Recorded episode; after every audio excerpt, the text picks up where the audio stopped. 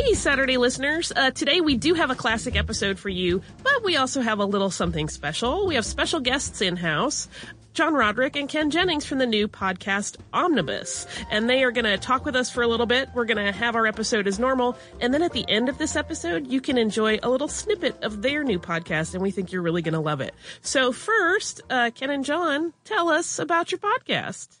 Our project is called Omnibus. John and I have been concerned for a long time that our increasingly turbulent world, you know, may face imminent doom at any second. And I know that's not usually a fun topic to bring up on a podcast, but our idea is to create a series of recordings of all human knowledge from our civilization so that just in case that gets lost, we can we still have these recordings that we can send to earthlings of the future, whoever that may be. So the episode that we have picked for our classic today is our prior episode on the rabbit proof fences that were built in Australia, which were a response to the fact that people imported rabbits to try to make Australia more like England. And it reminded me of the very first episode of Omnibus, which is about a similar story involving starlings. Uh, tell us a little bit about that, John or Ken. Well, uh, it is a similar story, although this one is full of even more hubris. Uh, I don't want to give too much away, but the uh, the premise of the importation of starlings to America was that one eccentric millionaire in New York City wanted to have all of the birds that appear in Shakespeare's plays uh, present in Central Park.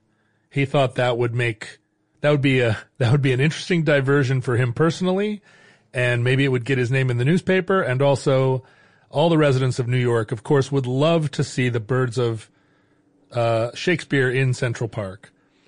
Uh, the eventual uh, the result was that starlings despoiled the entire continent. I guess I guess I kind of ruined the ending. Sorry. Uh, every every starling you see uh, sitting outside your window making its horrendous noise is a descendant of that initial population, uh, which was a which was a complete folly on the part of this one person. Hundreds of millions of these crude, murderous birds, all because one rich person had a little too much free time. uh, we often uh, talk on our show about how one person can really tip the scales of history and change things pretty significantly. Uh, without giving anything else away, uh, could you give us a, a few hints about other shows that may be in the pipeline for you? Well, uh, we're doing two shows a week, and uh, and every week Ken will bring in a topic, and I will bring in a topic, and so the Tuesday shows will be uh, driven by Ken's peculiar fascinations, and Thursdays will be mine. Uh, but because I'm lucky enough to be working with Ken, who has a a, a wide and varied intelligence and and knowledge, uh, every time one of us brings in an idea, the other has a lot to contribute to the conversation, and we discuss it in the context of it uh, being some information that maybe won't be uh, won't be at like a top tier level of information recorded for posterity, right? Our our premise is that even if it is a really big apocalypse, uh, residents of the future will still be familiar with the Beatles, but they may not hear about the animals or the kinks. So we're there to, uh, we're basically bringing you the kinks. These are kind of the strange but true footnotes of culture and science and history. Um, a lot of them are oddballs, like a man who could picture four dimensional shapes in his head. Um, some of them are unusual, unlikely historical occurrences, like the US and the UK almost going to war over a hungry pig in the 19th century. Um, little things like that that we fear may not survive the inevitable apocalypse. But are very important to know about. That pig war is important. We have talked about it on our show before also. We love a good pig war here in the Omnibus Bunker.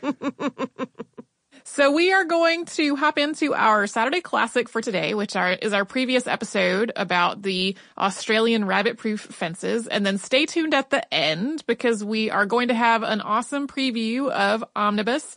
I have listened to the episode on Starlings and I really enjoyed it. Me too. Well, we are super pleased to be joining you in the How Stuff Works podcast canon. Thanks for having us. Welcome to Stuff You Missed in History Class from HowStuffWorks.com.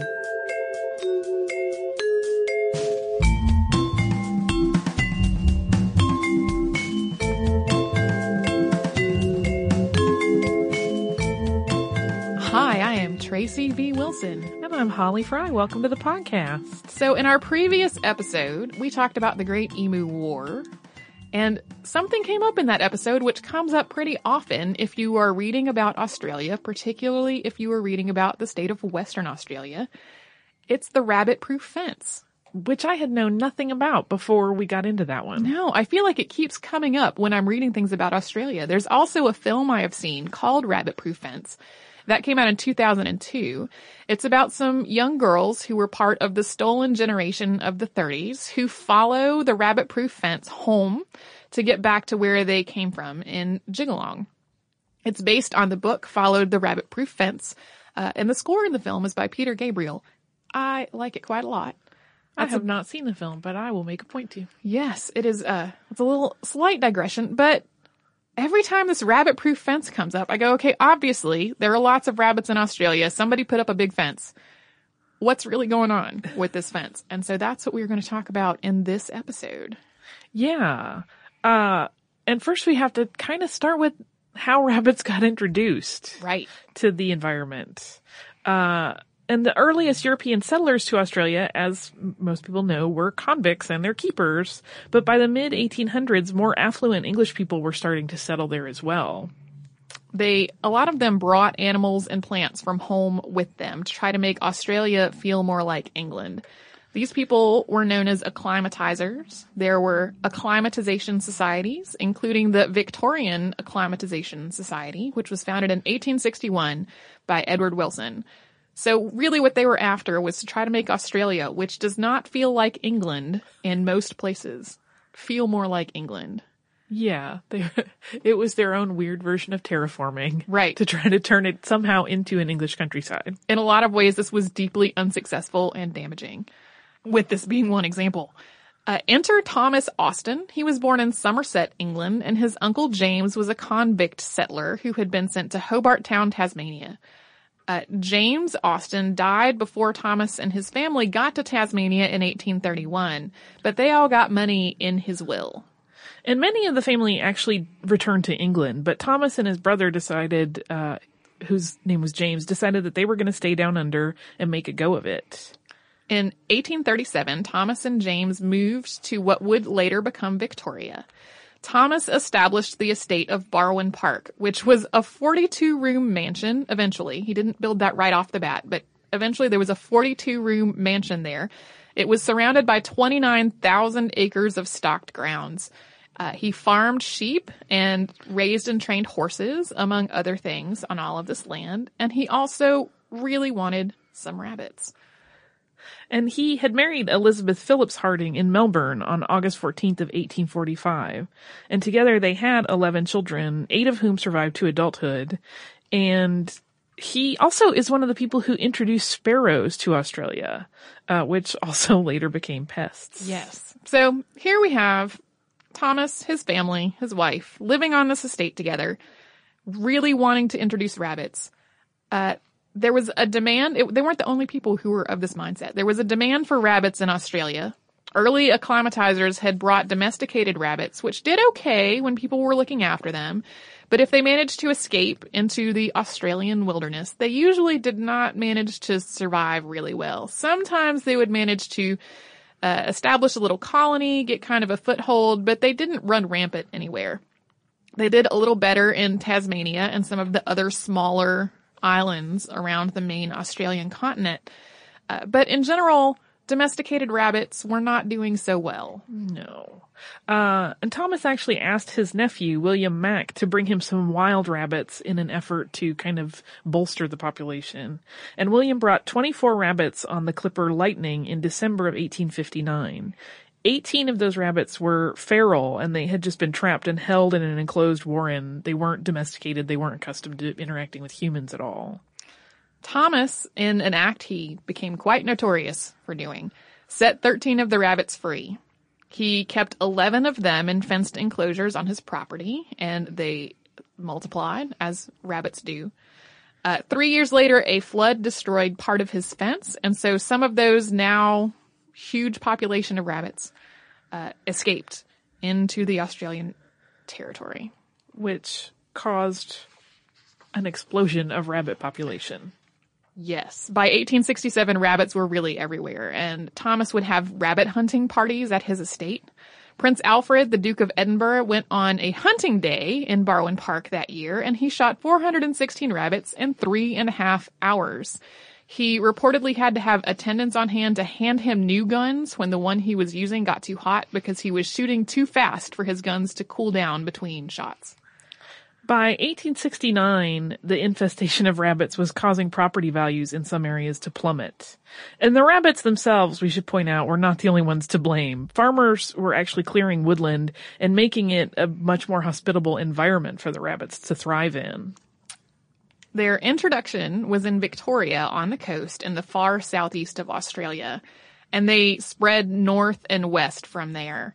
By the 1880s, the government had started offering bounties on dead rabbits because there were so many of them, and by 1900, rabbits were in all or part of every Australian state.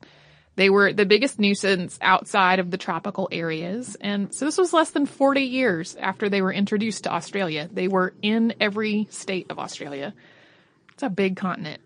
It is. That's a pretty explosive population growth for any animal. Uh, in less than four decades to completely engulf a continent is pretty uh, amazing. Right. The rabbits became prey for other introduced species like wild cats, wild dogs, foxes, and dingoes. All of these except for dingoes were introduced after the landing of the first fleet, which was the 11 ships that reached Australia from Great Britain in 1788. A lot of people think of dingoes as being native to Australia, but they really arrived to Australia when humans did about 3,000 or 4,000 years ago. So whether to call dingoes native is a subject of debate. Yeah.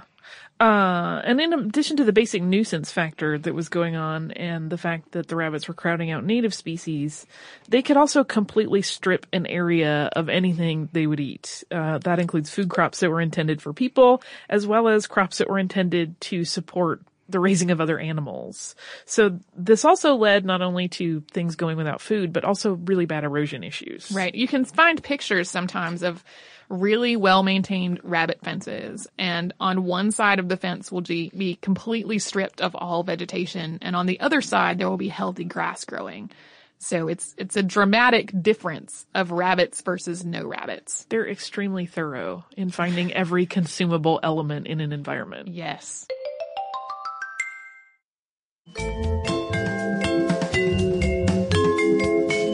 And then, uh, the great idea happened to Yeah. build a fence to help with this problem. Yeah, by the 1880s, people were building fences on their own in attempt in an attempt to keep rabbits out of their property. Often this was not effective at all because there were already rabbits on both sides of the fence. And also rabbits like to burrow under things. And so even if there had not been rabbits on both sides of the fence, the rabbits would just dig a hole underneath and come up on the other side. So eventually, uh, construction was begun on what he, what became the, the state barrier fence, and that happened from 1901 to 1907. And this followed a five month investigation by Arthur Mason, which started in 1896, and a royal commission in 1901. So private contractors did the work on the state barrier fence and then handed it over to the public works department in 1904. The fence itself, when it was originally being built, was made of wooden posts, wire, and wire netting, with gates every 34 kilometers, which is about 20 miles, and traps to try to catch rabbits that did manage to burrow under it. Usually the crews were cutting timber from the surrounding trees to make the posts, and if there weren't any trees, they would use metal posts instead. Um, the netting for the fence also extends underground to try to prevent burrowing from underneath it. Yeah. Uh, and they would coat the bottom part of the fence to, in the hope of keeping it from rusting out. So the number one fence runs from north to south, roughly through the middle of Western Australia. The number three fence stretches out east to west about midway down the number one fence, and the number two fence stretches north to south, dividing the zone created by the number one and number three fences roughly in half. Yes. So basically there's a fence running the entire height of Australia from north to south, all the way down. Um, the reason that there are three of them is because as they were building, rabbits kept getting ahead of the fence. And so they were sort of further subdividing to try to keep the rabbits contained. What they wound up with was 3,256 kilometers, which is 2,023 miles of fence, which cost more than 300,000 pounds at the time. Uh, like we said in the last episode, Australia was not on the dollar for money at the time, so it's a little hard to compare what that would amount to in today's money. Uh, and the fences fell under the jurisdiction of, I love this title, the first chief inspector of rabbits, whose name was Alexander Crawford. Uh, at their completion in 1907, he took over as chief inspector of rabbits, which is just the best thing to put on The a best business title. card of all time. Right. The it just building the fence was not enough. They were going to then have to inspect the fence constantly to make sure that it didn't get damaged or burrowed under. People would travel the length of the fence using bicycles, horses, and camels to look for breaches, and there were huts set up peri- periodically along the way that people could stay in while they were doing this inspection once motor vehicles became more common, people did start using them to inspect the fence. But really, in the beginning, it was bicycles, horses, camels, or on foot, which is a lot of fence to try to ex- just inspect. It is, and there uh, were not always areas that motor vehicles could even reach, so they had to retain some of those slower methods for the um, those areas that just couldn't be um, arrived at by car. right. And there were other anti-rabbit fences constructed elsewhere in Australia. This these three were not the only ones. No, there's there's the dog fence, which goes it's very meandering, but it's in a roughly east-west direction through South Australia, then along the South Australia Australia Queensland New South Wales border, through Queensland and almost to the coast. It keeps dingoes on one side of the fence and was put up when dingo attacks were happening so frequently that it had become basically impossible to raise sheep. Um, also, in addition to there being multiple other sort of vermin excluding fences is the broad category they fall into. The state barrier fence also uh, deters other animals than rabbits, such as emus, as we talked about in the previous episode. Now, the thing is that all of these contra- all of these fences remain a little controversial um, as to whether or not they really work, whether their impact on the biodiversity of the areas outweighs um, the benefit of containing vermin. And so it it's while they are doing their jobs in many cases, some people question their validity as a maintained entity. Like, are we wasting our time and money on this? Right. Uh, but the Department of Agriculture and Food uh, in 2001 decided that the fence was now main, would now be maintained by the Department of Agriculture, the Agriculture Protection Board, the State Barrier Fence Advisory Committee, local shires, and stateholders. So roughly every year the fence is uh, has about 30 to 35 kilometers that need replacing. And new sections have steel posts and more modern prefabricated netting. Right. So it's a fence that's still there, still being maintained, still attempting to, to do the job of keeping rabbits on one side and not on the other side, or at least fewer rabbits on one side than on the other side. Uh, and rabbits are still a nuisance. Um, right now, there there's a similarly controversial attempt to introduce diseases into rabbit populations to try to curb their spread, and there there are lots of layers of the reasons why that can be problematic or upsetting to some people, but th- that is one of the things that's being done in an attempt to keep the rabbit population from completely overrunning the rest of Australia.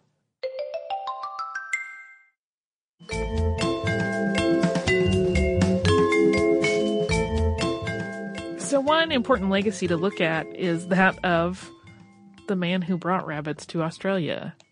Thomas really started to take the blame for the rabbit infestation pretty early on.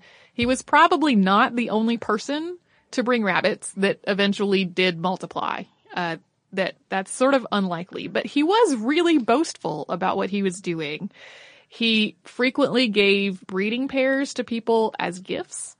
Uh, so while it's probably not true that the entire population of rabbits in Australia now is the fault of this one guy, he he He's was kind of taking the hit. he yeah he he bragged about his rabbits a lot and and he made a name for himself that way. Uh, he died on December 15th, 1871, which was six months after their mansion was finished. His widow eventually used her money to open a hospital for what they called incurables in 1882, and she opened a children's ward in 1898. So they went on to have kind of a legacy in Australia, apart from bringing neg- rabbits to negative- destroy us all. The negative rabbit image is not the only thing that his family left behind, which is good. Yeah. And it's also good to recognize that uh, while he's getting all the flack, probably there were many other rabbit people who just did not make quite the name for themselves that he did. Yeah, he was not the only person that wanted to turn Australia into England. No. So it's it's very likely that plenty of other people were bringing in rabbits as well as other species. Right. And that's the thing that you'll see in other English colonies and attempts to make other places that are absolutely not England more like, England. It's a it's a it's sort of a colonial tradition and is absolutely problematic, but is a thing that definitely uh, contributed in a long-lasting way to a, lot of parts of the world, uh, for good or for ill.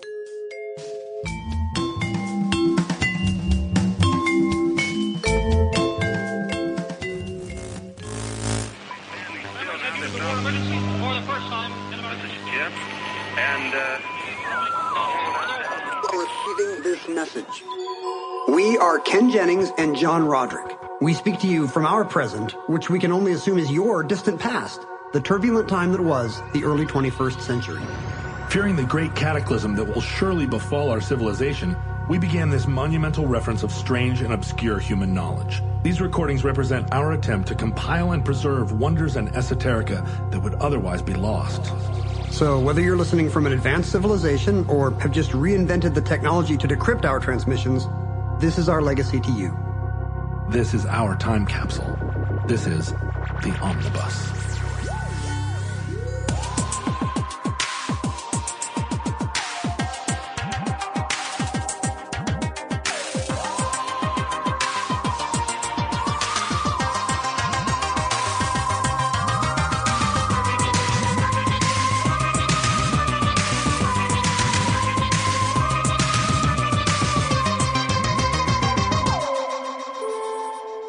You have accessed entry 431.PS8403, certificate number 27603, the European Starling.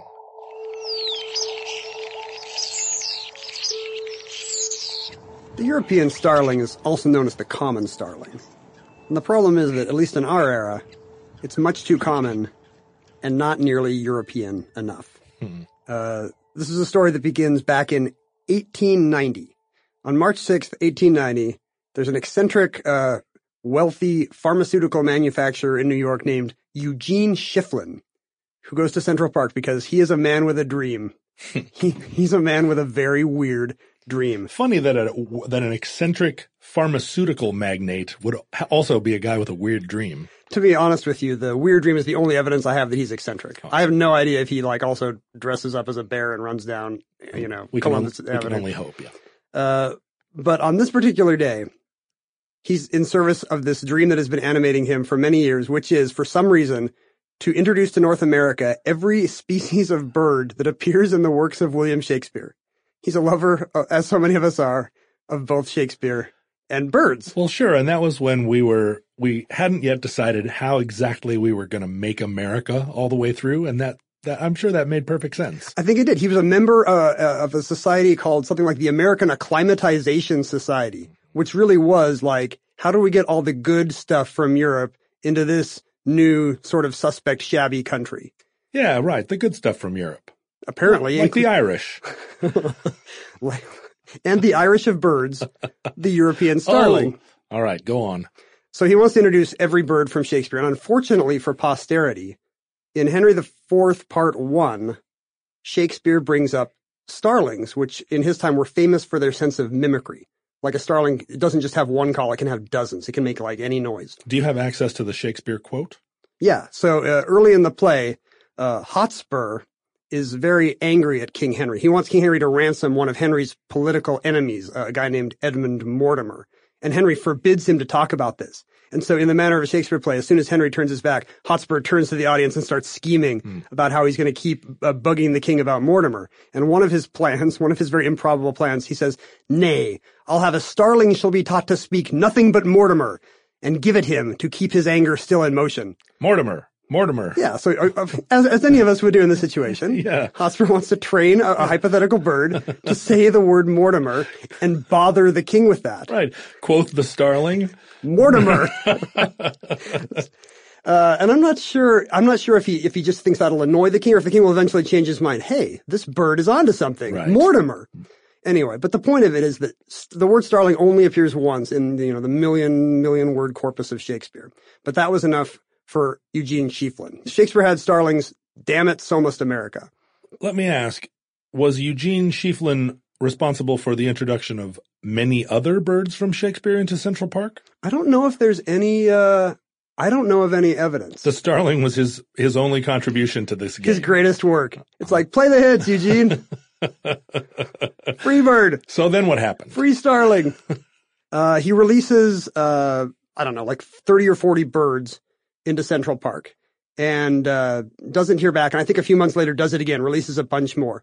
And a matter of years later, he uh, learns that there is actually a pair of starlings, European starlings, nesting in the eaves of the Museum of Natural History across from the park. And this, I can only imagine, was a, a an amazing day Wow. for our hero, Mr. Eugene Schieffelin. well, I know. Can you imagine a better place for them than the eaves of the Museum of Natural History? he just loves it. You know, Yeah. starlings have come to his country. Can you imagine being a passenger on the ship that has like between 60 and 100 starlings on it multiple times? It's true. He had to import these from somewhere. Yeah, right. I mean, he had to first of all capture 80 starlings, let's say, cage them, bring them. It might not be him personally.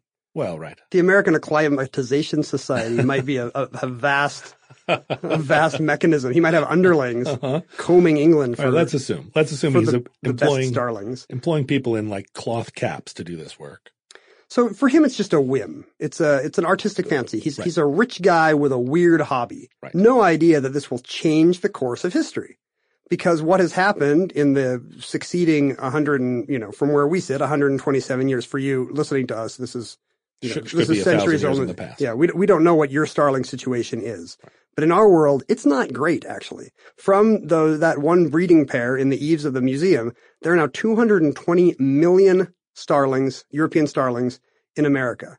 Uh, you know, if you see just some random gray spotted bird flying around near your ha- home or in the country, it's probably a starling because they have come to dominate the country. They, uh, they're really bad for native songbird populations because they're nest bandits. What? They're nest bandits. Say, uh, what? So tell me more. They uh, don't like other birds. They don't like building nests. You know, they can nest anywhere. They'll nest in a little hole, which so, uh, you know, newly deforested, suburbanized America is great for them. You know, any gas station or porch or nook of your house, you know, starlings can find a hole there. But those are in short supply. So what they will do is they'll, they'll, they'll wait at the entrance to a hole. And if a bluebird or a woodpecker or whatever sticks its head out, the starling will just impale it with its beak until it dies, kill the eggs if there's any eggs, and just take over the hole. I dated somebody like this. This is almost an exact description of our relationship. And starlings are also super loud and super annoying. They are because they'll, you know, they can mimic any call. So, you know, they make these sort of gross noises in, you know, automobile heavy America. They now make car centric noises. They'll imitate the noises of crossing signals or of car engines. You know, if starlings that live near an interstate will just sound like cars whizzing by. uh, because that's absolutely true. They, you know, they're, they just want to fit in, you know, aren't they? Aren't we all starlings at heart like that a little bit? That's not uh, annoying at all. Although now that you're saying, aren't we all starlings? Of course, the most famous human starling is Clarice Starling. From the Silence of the Lambs. Right. She's a, she's a bit of a predator. She seems harmless on the outside, but when she gets her teeth in a in a case, Uh-huh. her beak. She gets her beak in a case. she, there we go. Uh-huh. When she gets a beak in her case, she doesn't like it. You know, Lecter finds out she's a force to be reckoned with. I, That's wa- I wonder if that's what the reference is. She's going to not only not only uh, kill Lecter, but all of the eggs in his nest. So the the the victims of the European starling are All of us. many. Well, yeah, I mean humans included. Birds are birds. Bird populations have been decimated. They, they're believed to have contributed to the extinction of the Carolina parakeet and the passenger pigeon. So you know, whole species are on their hit list. Now, I- Um, I, thought that the passenger pigeon uh, went extinct entirely as a result of like wanton human hunting. Did the starling really play a role? Are we absolved somewhat of the responsibility of destroying the passenger pigeon? I don't know. Like they once, you know, they said they would once fly overhead for days, right? Isn't Right. that what they say the passenger pigeon? Like blacken the sky. a flock would start and then it would just be like twilight for like eight hours as they passed over. You Yeah. know, there were so many and we, they were delicious. So we ate them all. It, it it always amazed me that we could even conceivably have killed that many birds. Now thinking that maybe the starlings are responsible makes me feel like we owe fewer reparations to the passenger pigeon community. I don't think you should feel better because think about this. Like we also created the starlings, you know? Ah, well, Like at least the people shooting the pigeons were like, I know I'm killing this guy. You know, this was just some out of touch rich guy who was like, you know what the world needs? These two starlings, Dick and Betsy, and he has no idea. It, it, I, I imagine sitting in the drawing room of some fancy lady's house on the Upper East Side, talking about having introduced all the birds from Shakespeare's plays into Central Park. I think that was probably a pretty winning line at the time, right when people were dropping handkerchiefs on the floor as a supreme mating signal. If I were in that Edith Wharton drawing room, like uh-huh. I think my monocle would fall into my soup. if some if some strange man in a goatee started bragging about his successful ornithological acclimatizations. Almost surely he had a Trotsky goatee. Almost surely.